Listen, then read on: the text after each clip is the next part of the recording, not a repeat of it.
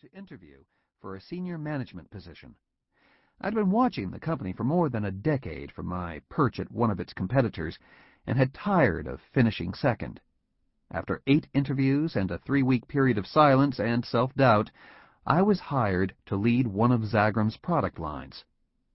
I was about to be introduced to a senior management ritual peculiar to Zagrum, a day-long one-on-one meeting with the executive vice president, Bud Jefferson.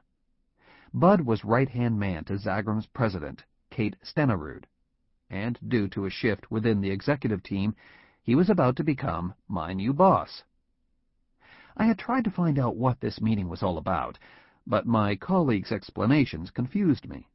They mentioned a discovery that solves people problems, how no one really focuses on results, and that something about the Bud meeting, as it was called, and strategies that evidently follow from it, is key to Zagrum's incredible success.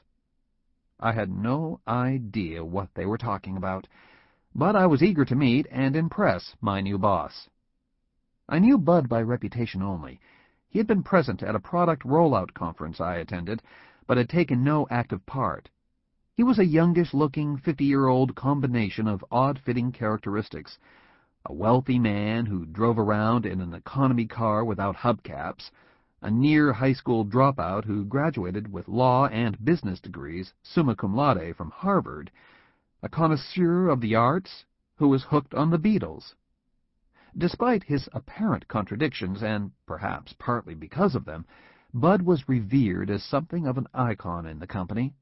Like Zagrum, mysterious yet open, driven yet humane, polished yet real.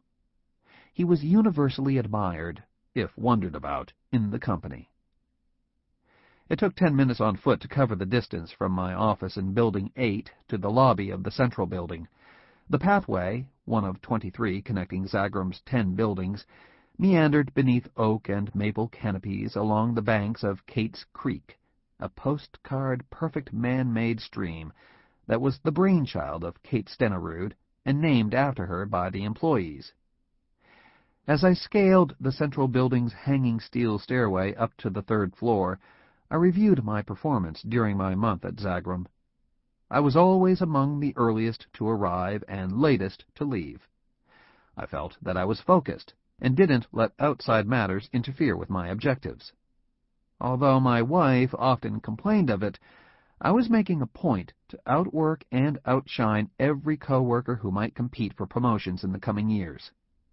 I had nothing to be ashamed of. I was ready to meet Bud Jefferson. Arriving in the main lobby of the third floor, I was greeted by Bud's secretary, Maria.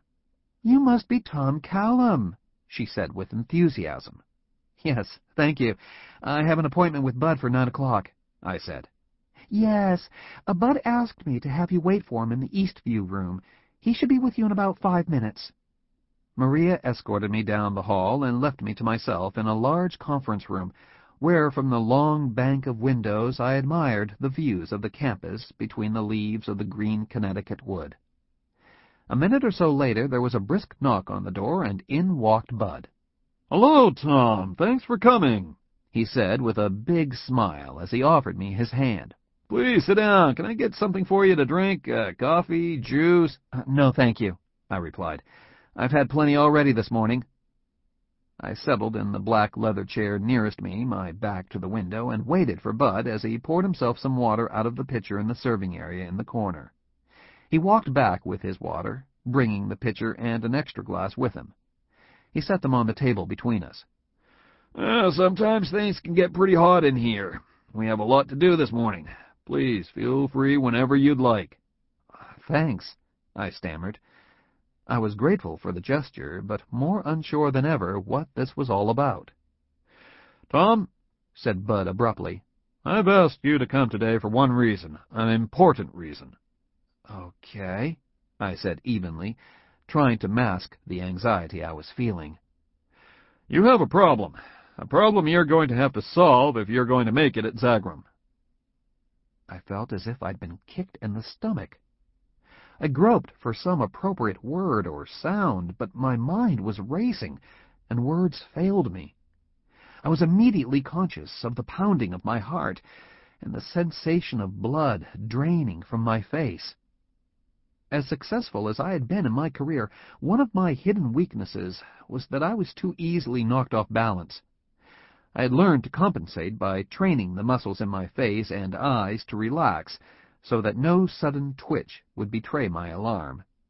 And now it was as if my face instinctively knew that it had to detach itself from my heart, or I would be found out to be the same cowering third grader who broke into an anxious sweat hoping for a well done sticker every time Mrs. Lee passed back the homework. Finally, I managed to say, A problem? What do you mean? Do you really want to know? asked Bud. I'm not sure. I guess I need to from the sound of it. Yes, Bud agreed. You do. Chapter 2 A Problem you have a problem, Bud continued. The people at work know it, your spouse knows it, your mother-in-law knows it. I bet even your neighbors know it. He was smiling warmly. The problem is that you don't know it. I found myself speechless. How could I know I had a problem if I didn't even know what the problem was? I'm afraid I don't know what you mean. Are you saying that I... that I... I... I had no idea what he was talking about. Well, he said, in a way that made me think he was enjoying this. Think about these examples for starters. Remember the time you had a chance to fill the car with gas before your wife took it, but then you decided she could fill it just as easily as you, so you took the car home empty? How did he know about that? I wondered. Or the time you promised the kids a trip to the ballpark but backed out at the last minute on some feeble excuse because something more appealing had come up. How did he know about that? Or the time, under similar circumstances, you took the kids to the ball game anyway but made them feel guilty for it? Uh-oh. Or the time when reading to your toddler you cheated him by turning more than one page at a time because you were impatient and he wouldn't notice anyway. Yeah, but he didn't notice. Or the time you parked in a handicapped-only parking zone and then faked a limp so people wouldn't think you were a total jerk. Ha! I've never done that. Or the time you did the same thing but ran from the car with apparent purpose to show that your errand was so important that you just had to park there.